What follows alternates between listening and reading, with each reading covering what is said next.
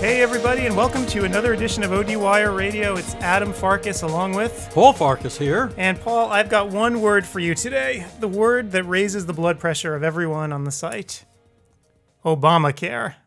Oh, they're calling it no Obamacare now. No Obamacare, huh? Well, I I don't see you heading for your fainting couch, so I guess you're okay with it. I, I'm an Affordable Care Act type of guy. Yes, so. and I think that's what we should call it too, the Affordable Care Act. But fortunately, today we actually uh, have an OD Wire regular uh, with us on the show. We have Dr. Richard Frankel, who, if you've been on OD Wire, you've seen his his um, rather detailed posts about the ACA, and today is all about how you, as an eye care practitioner, can actually profit from the ACA and not not be scared, because um, we've had enough fear on the site. I think don't don't you agree?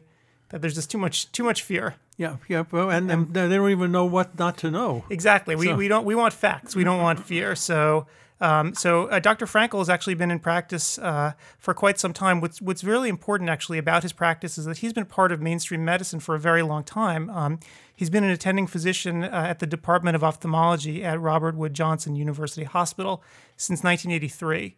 Um, so he's had the inside track on mainstream medicine for a long time. So when you see his posts on the ACA, you know that he knows what he's talking about.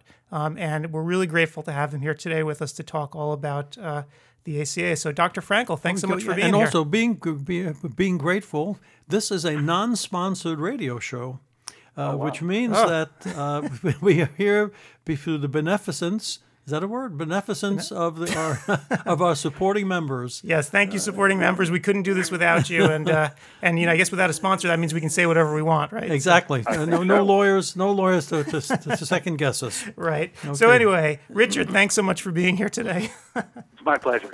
So I Happy guess I guess I guess before we kick off and actually talk about the ACA, why don't you just tell us a little bit about yourself and your practice uh, and sort of the demographics of your patient base?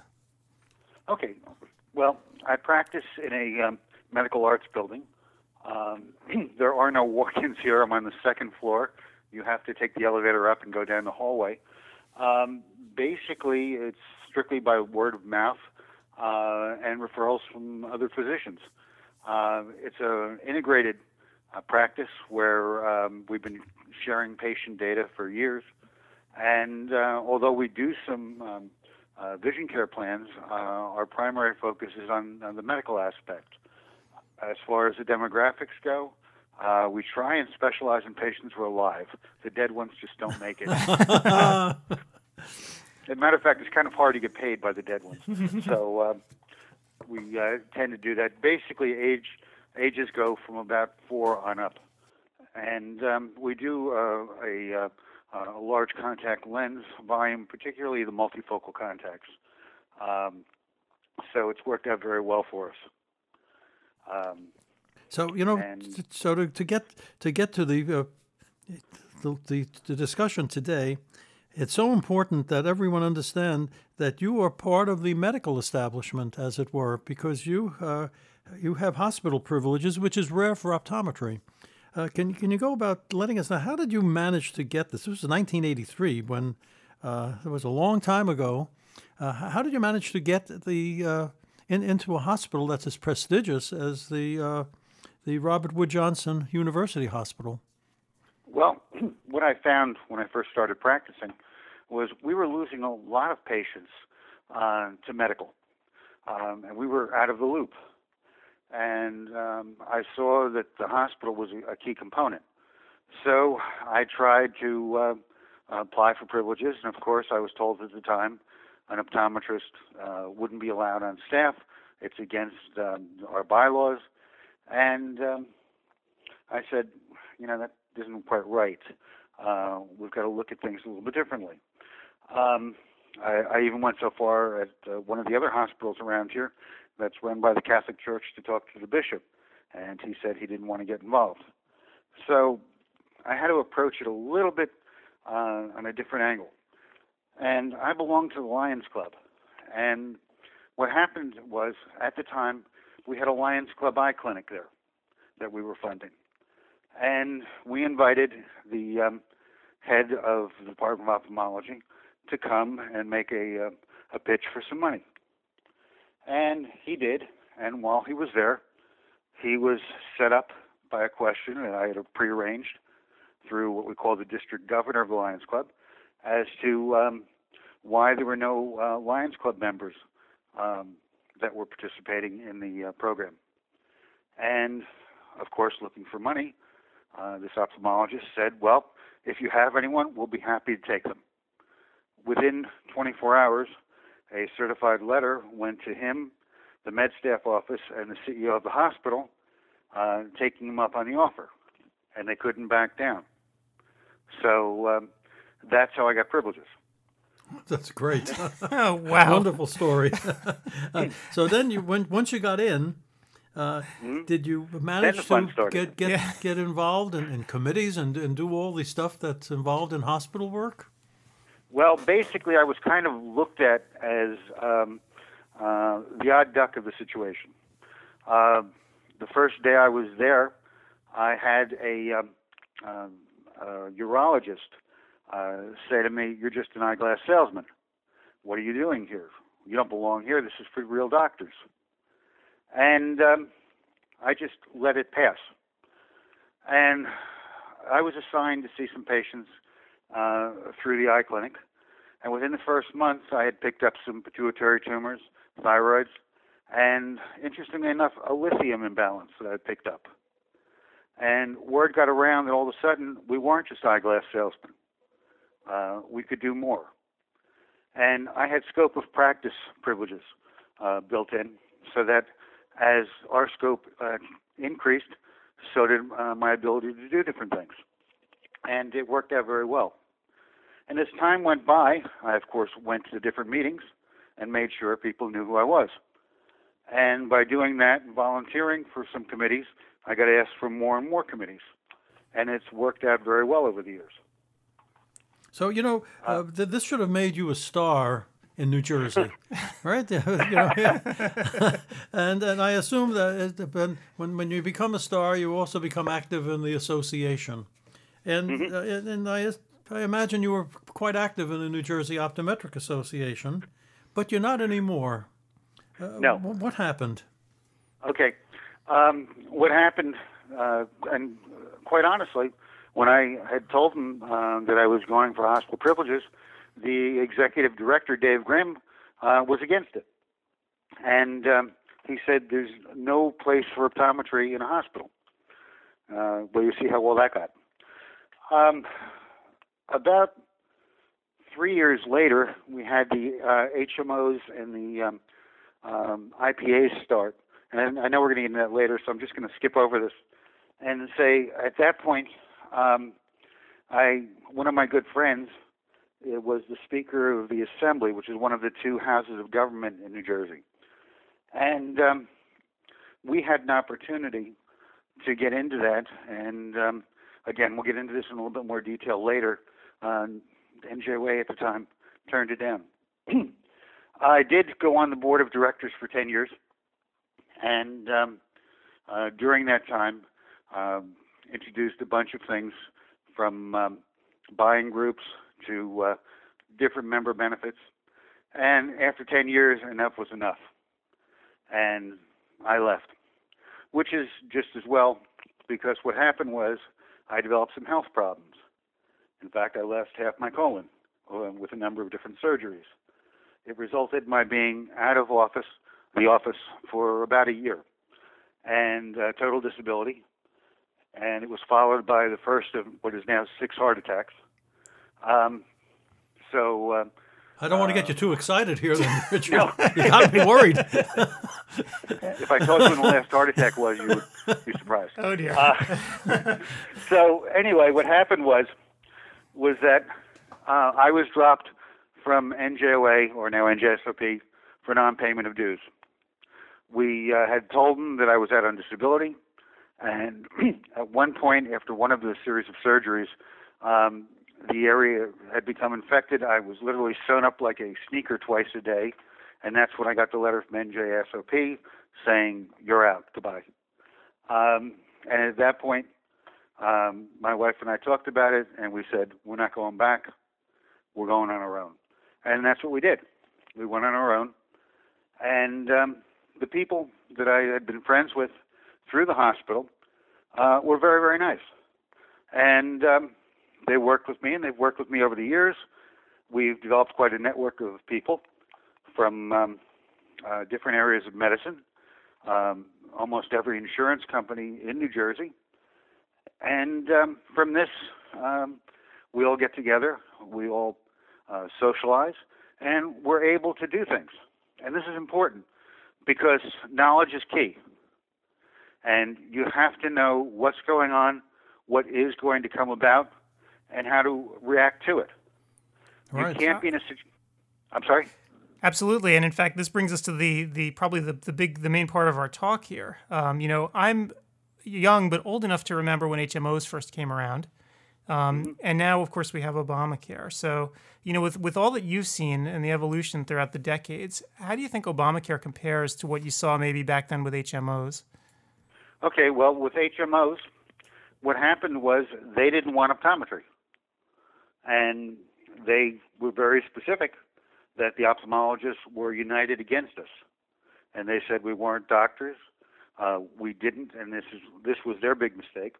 They um, used the um, uh, statement that we didn't have hospital privileges. Well, uh, my hospital started what was called a PHO, Physicians Hospital Organization, which I joined. It was two thousand dollars to join, and this gave me protection. And what I did was uh, through them, I went to different organizations and said, look, the time has come. You have to give uh, me access to your panels. Cigna was originally called COMED at the time, and they bought it. In fact, they went to the ophthalmologists in the area, and where the ophthalmologist specifically said, over their dead body, would I be allowed in? Um, COMED said to them, he's going to drive the bus right over you because he's got the same uh, credentials as what you have. And they had a cave. And from there, the rest caved. The problem was, was that the rest of the people in New Jersey, and I'm talking about optometrists, didn't have this advantage. And there was the option of going in with podiatry on a bill that would mandate optometric participation. Uh, one, once again, the NJSRP chose not to get involved with this, and it took two years afterwards for optometry to pass their own bill. So, uh, kind of gave me a, a, major head uh, up on this and a major advantage uh, in that we were getting a tremendous flow of patients. And this is the prime difference between what you're seeing now with the um, accountable care organizations, which is part of Obamacare, um, now they're welcoming us. They're saying, We want you. You can do all these things, and you're more accessible than ophthalmology. And ophthalmology is saying, We don't know what's going on, so they are literally staying aloof. Um, so this is something that we need to exploit uh, as optometry. You know, you are what the old red barbers you said used to say. You're in the catbird seat. Uh, you have 30 years of experience. you haven't heard that for a while, huh? no. No. So, so uh, yeah. So basically, you've been in this business of of working with cooperatively with medicine for over 30 years. Yes. Uh, and and now you're you're ready to you're ready to move, and and you're you're you're, you're help trying to help optometry to do it. So let's let's get down to the nitty gritty because uh, there's always the alphabet soup. So my first question is, what is Medicare? S as in Sam, G as in George, R as in wait, Ralph. Wait, wait, wait, wait, I have I have something before that. You you used okay. a term, Richard, that I don't think a lot of people know, and I think that we need to go over it. You used the, the, the acronym ACO. So before we even get into SGR and all that alphabet soup, let's start with the most basic. So what's an, an ACO and why is it important for everyone to join? Okay. Um, an ACO stands for Accountable Care Organization. It's this generation's version of an HMO. And what we're seeing are groups of doctors get together and they're saying we can save money um, by coordinating our care by taking the patients, making sure they follow our advice, and making sure that they take their medications. And what they found was that for every dollar of preventative care that's spent, they're saving $6 in potential complications. Uh, this has been proven nationally. Now, previously, when we didn't have the scope of practice we have now, we were kind of uh, second class in terms of what we were considered as um, uh, eye care providers. Right now, they're looking at us as primary, more so than ophthalmology. We're usurping that market. We're relegating ophthalmology to an area of surgery, and that's it. We have become the primary face for eye care. And what we're seeing is one of what we call the metrics or measures of success is patient satisfaction, meaning do they love us when they come in? Well, in general, they love optometry. We're warm, we're friendly, and we're not aloof. And this is a critical uh, measurement that's necessary for success. And more so, well, I would say more so than the dollar saved. We'll get into that later. But in terms of the uh, uh, patient satisfaction, they want to come to us, and we can provide the total care that they need. And this is a prime importance to the ACOs. Got it. And I so, had a. I'm sorry. I, I was just, you know, wondering. You know, Paul mentioned the Medicare SGR, and I'm wondering how that plays in to the ACO. Okay. uh, last May, I was at a meeting. In fact, um, I had dinner with the um, uh, president of the AMA, Dr. Carmel, Peter Carmel, um, and he was lecturing uh, after the dinner um, about the uh, the new Medicare solution to the problem of increasing costs that um, Medicare is incurring. And actually, it isn't so much physicians' fees, it isn't hospital fees, it's drug costs. But we're the targets. So the AMA had worked out a plan to uh, bring this under control and stop where every um, year we were being threatened with a 24% uh, cut in our fees because it was ridiculous going further. And so what they did was they said, okay, we're going to do five years and we're going to do a 0.5% increase per year. And what you're seeing is a sustained growth uh, rate. And that's what we're talking about now. We're talking about getting this under control. And that's where the SGR comes from. Now, as part of the bill, we have to have a, the, the phrase they use is a considerable amount of our income from alternative method payment plans.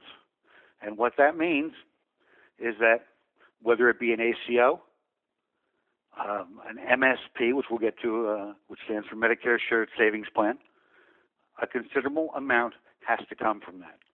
And I'm hearing 30%. So, unless you want to incur a penalty in terms of your Medicare payments, you're going to have to join one of these organizations, one at the minimum. They would also like you to join one that involves Medicaid, of course. But uh, we'll see if that happens. Is there a is there a time that you actually have to do this by, where you have to join this yes, organization? 17, 2017. Okay. Um, that's according to the law. Now, I haven't seen anything mentioned in optometry about this. And I brought this up on the thread that uh, this was in there and this was something that we had to be concerned with. This is why it's important for people to join these ACOs. The penalties will accelerate to the point of a 9% penalty.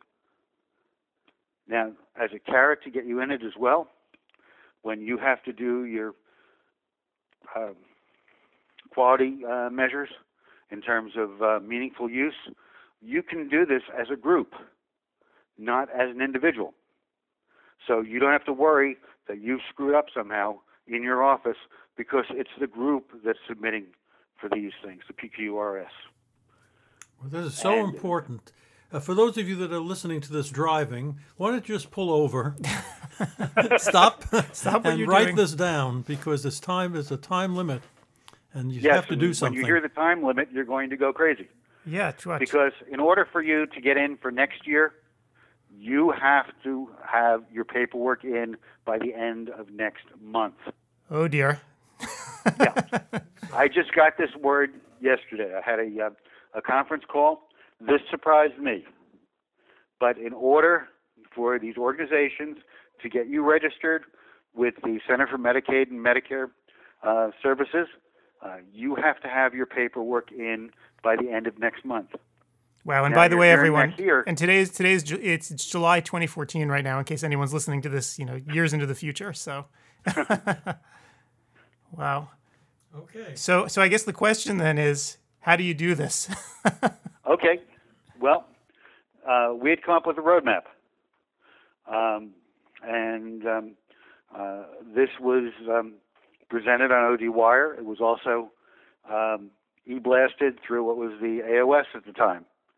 Um, and what we have to do is you have to, in your state, go to the CMS.gov website, look up who is licensed to run an ACO in your state. They will give you a contact name, number, website. Get on there, ask for an application. It's extremely important that you do this. You also need to contact your hospitals near you. Contact the med staff office.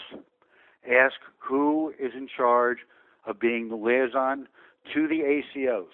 Every hospital is participating in an ACO. If the med staff says, we don't know, ask for the senior vice president. Contact them. Follow your phone calls up with letters. You need to establish a paper trail. This is extremely important. Now, as far as um, uh, insurance companies, every insurance company is have is starting ACOs. It makes sense to. It's a method of cutting costs. They can go to their stockholders and say, "Look, we're keeping up with the times. This is what we're offering uh, our uh, clients, and we have doctors willing to sign up for it." Right now, I can tell you, Aetna, United Healthcare, Cigna, the Blues, Blue Cross Blue Shield, all have uh, ACOs. It's important you get on them. If you don't, again, you're left off on the sideline. You're out of the loop. The referral patterns are changing, and the number of participating providers are changing too. You have to get in on the ground floor. Let, can I just uh, let me just stop you for one second? Um, can I join more than one of these, or should I? Yes. Okay. Yes. To answer your question, I have four. okay. Um, but you need at least one. At least one, yes. so you don't get penalized. Okay. Okay. The concept is um, contributing attributable lives. Now, what does that mean? It means that um, every ACO has so many people that they have to account for. Luckily for us, the people who contribute these attributable lives, as in patients, are the primaries, not the specialties, which is what we're considered. So a primary care provider can only belong to one ACO. We can belong to as many as we want. And by doing so, it gives you more streams of patients. So uh, that's it's a very good uh, point you brought up. Now, there's another word that, that keeps ba- being bandied about, and I'm not clear what it is. Is the word called gain sharing? Well, what's what's a gain sharing program? Okay, the gain sharing program um, started out as an experiment uh, about a year ago, and um, the way it worked uh, was the federal government wanted to uh, reduce costs without decreasing the level of quality. In fact, what they did was they said, we want to bring the cost down to the lowest 25%. So they said, what can you do in a hospital to bring the cost down? So, simple things. Uh, rather than the last day of a hospitalization, running tests, run them on an uh, outpatient basis. It's much cheaper. And what they did was they said, if you can do this, we'll give you money. And what they gave uh, was uh, $300 to the admitting physician and $500 to the surgeon uh, if they were willing to participate in uh, in this program. Well, naturally, this program is spread from one uh, side of the country to the other coast because it's become extremely popular. Um, again, at a med staff meeting I was at, uh, they talked about how kids' tuition payments were going to be uh, made through this program. And what this did was it legitimatized different uh, treatment methods. And this way, insurance companies, such as Medicare, can't question what you're doing. And this is an important concept. Uh, I wanted this extended to optometry.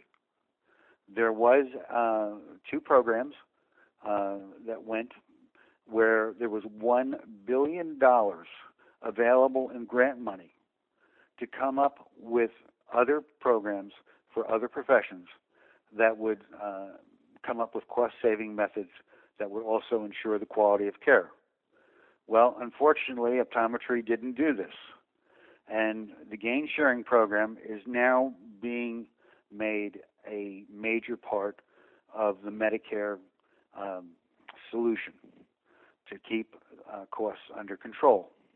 The problem is is that we have to justify different treatment patterns, different tests for different diseases. And whereas the gain sharing program has been in effect now for over a year and they have the data, we have no data. And this is going to create a problem for us as we go forward. Right now, uh, when 2017 comes, whereas it's there's no risk sharing whatsoever in these programs with Medicare and ACOs and commercial ventures, there will be in 2017. So we have to be able to say, here is our metrics, this is what we have done, we can justify it, and this is where we're going. I don't see that happening at this point. Is anyone collecting those metrics? no, absolutely not. Well, you, wait, wait, wait, wait. I got a question before Paul says anything. Do you have any opinion about who should be collecting those metrics? yes. uh, it should be organized optometry, should have um, uh, requested their own version of gain sharing to extend it to optometry so that the metrics could have been collected, could have been compiled, and we could present it at that time.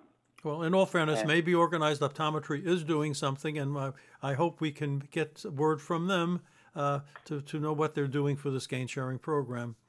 Uh, but I have one. Nice. Well, one question I have is about the Hated Vision Care plans. How do they fit into this picture? Well, interestingly enough, right now um, they're fitting in um, very, very well, uh, and that's because we've let them. But we do have an opportunity to change things, and that's because an ACO is based upon decreasing costs. And a vision care plan is one that makes a profit. Well, if we can eliminate that profit, then we've eliminated them.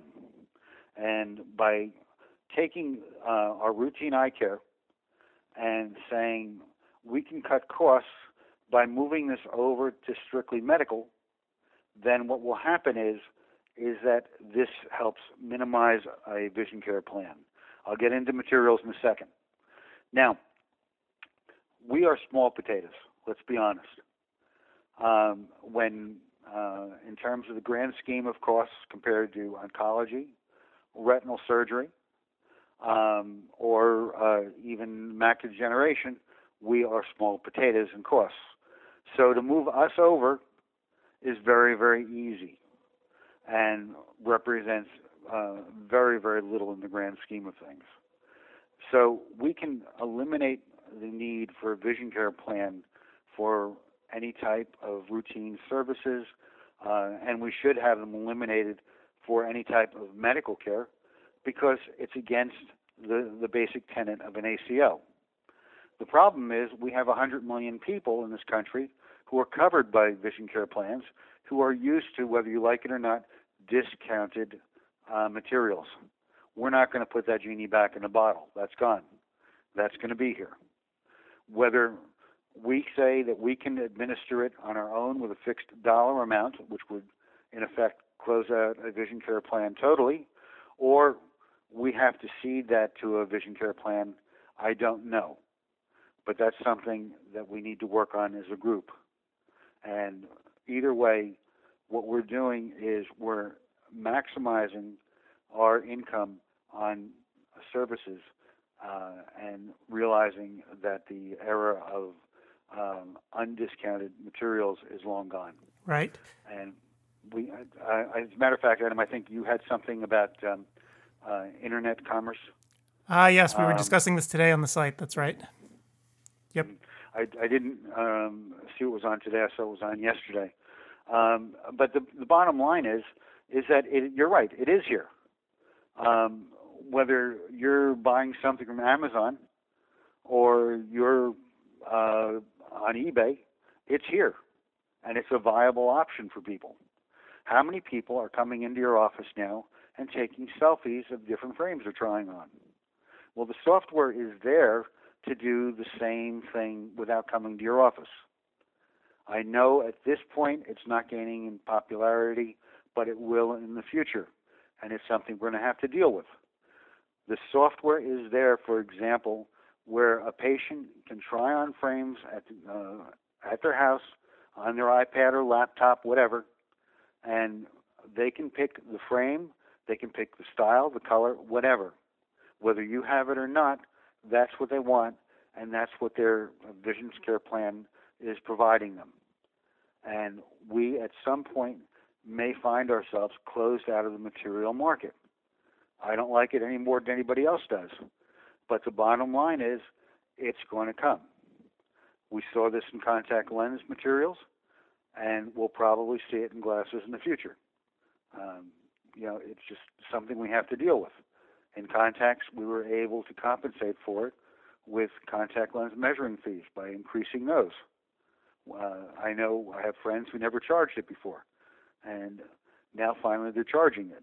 Why they didn't, I don't know, but it, it's just a reality that this sure. is the way they operated. To just get back to the affordable care organizations, sure. Uh, can can can an organization be dropped? Can can the, Oh yes. Uh, as a matter of fact, United Healthcare has done just this, and what's happened is is that um, they have uh, dropped different panels um, on the basis of cutting costs and um, brought in new panels. And the AMA is taking a very aggressive stance against this, uh, both legislatively and legally. And I was at one meeting where somebody said to me, Where is your organization? Why aren't they backing us? Because the same thing can happen to optometry. And where the papers have had stories about people who have um, had doctor patient relationships for 20 years and they're dropped at the end of the contract and a new panel comes in. And from what these articles are saying, as long as there's an equal number and an equal geographic distribution of providers, the insurance companies can do it. So uh, we're going to be seeing this as another factor. This is why when Adam asked, can you belong to more than one ACO, the answer is you better to protect your patient stream um, for the future. You have no choice. Wow, so you just made everyone's jobs a lot tougher because not only do they have to figure out how to join one, they're going to have to go online and really figure out how to join a few. right. Well, uh, well, interestingly enough, Adam, um, a lot of people have been joining very successfully, and um, the um, uh, the thing that we're seeing is, uh, at least from the emails I'm getting, and uh, from uh, Maryland on the East Coast to um, um, California. Uh, I got one last night. Um, that um, uh, it's not a case of begging or saying how cost effective we are. It's a case of saying we belong, and they're getting in. So um, uh, the um, uh, the ability to do so is there. Uh, it's just motivating uh, the optometrists to do it. Right. This is where we're headed. Is there any fear do you think on the part of, of, folks in eye care that if well if I start joining an ACO, we're going to be sort of subsumed by the ACO itself. We're not going to be independent anymore. Do you ever sort of hear that fear articulated? Okay, on my floor uh, of my office, the office building I'm in, I have a dermatologist, psychiatrist, internal medicine, and oncologist. Um, and if I went to each office and asked them that question, they'd all say yes. It's not just us; it's everybody. We're all working at the mercy of not just an ACO, but of the insurance companies. And like it or not, this is the way medicine in general is going. I mean, how many times are we on the phone with pharmacists uh, going over what's uh, allowed for a patient's formulary? Uh, we're going back 20 years on something as, as stupid uh, as allergic conjunctivitis because they're looking for the cheapest that they can get. If I go to internal medicine and say, "Hey, do you have that problem?" Uh, after they, before they throw me out, they'll uh, you know be laughing hysterically. Of course they do. Uh, everybody has this problem. So looking and, uh, looking to the future, though, uh, if you uh, ran an optometric organization by fiat, now you're the head of the optometric organization. Uh, what would you like to see them do? How, how, how can optometry protect itself? Uh, the best protection, uh, the best def- you've heard it before. The best defense is an aggressive offense. Um, we should continue to expand um, our uh, scope of practice. Number one. Number two. Um, a year ago, uh, I had posted that each state needed to check with the uh, Attorney General's office to see that they had the same rights and protections under an ACO that we achieved under HMOs. Um, we need to protect ourselves. We need to be aggressive in the way we approach things. We can't just sit back and wait for something to happen and then react to it. We need to act in advance. And this has been a problem that we've had uh, in the past. No one has sat down and said, we see this as an emerging trend. We have to make plans uh, for this. I mean, uh, when you say, what could you do? Okay, I would say, here's a book. Uh, actually, a book would, would not be good. Here's a pamphlet, because uh, I know I wouldn't read a book. Uh, here's a, uh, a pamphlet of the problems that you're going to be facing, and here's what you can do to confront them in advance so that they don't adversely re- uh, affect you. This is what I've been doing. I've been listening to people uh, over the past couple of years to determine uh, what was coming down the pike. I mean, the uh, Obamacare didn't just come out of the blue, and uh, this was something that we saw. Now, uh, some people have uh, said, well, Clinton tried to get Hillary Care in, and maybe we'll see that in the future. We might. Single payer um, uh, is definitely an option for the future. But the question is, uh, it's something that we need to look at and see how this would affect us. Um, you know, you, they, you, will be you'll be you're raising so many questions, and and I know there are many listeners that are hearing you for the first time. I know you've been writing uh, and you have thousands of views on OD Wire, uh, but you, I'm certain there are going to be tons of questions. And what I suggest uh, is that at the end of the radio show, there's a, a part at the bottom of the of the show where you link up. Uh, there's room for questions, and I'm sure uh, Dr. Frankel would be happy to answer any questions that come in. Uh, mm-hmm. So uh, when when you do have a question, just write it down. Uh, because if you have that question, I'm certain there are hundreds of others with very similar questions that would like to, to see the answer. So I think, Gad, we have maybe some final thoughts. That, yeah, I think I think we're just about out of time. So, Richard, you got any final thoughts for us before we go? Well, I think the most important thing is is that uh, we're all in this together. We have no choice. We have to work together. We have to have a unified front. We have to look at the issues. Um, we've seen uh, how medicine is affected. Uh, we're not alone. We're part of an integrated landscape, a healthcare landscape, and we have to act accordingly. And the biggest problem that I see is if we don't take advantage of these opportunities. Uh, this is now a new generation that started, whether people understand it or not. And within the next three years, uh, we'll be looking back at this and saying, well, we got through it, but we're going to be so much better now. And that's uh, the major point that I want to uh, uh, nail home. Great. Well, thanks so much for your time. Adam, My any more final thoughts? No, and I think what we're going to do is we'll, you know, we'll have this interview up on OD Wire, and I think what we're also going to do, since this is a time-sensitive one, we'll also make links straight to your posts on how to join an ACO, uh, so people can really, you know, get on it as quickly as possible. Okay, uh, Sounds good. uh, thanks for listening. Thanks so much.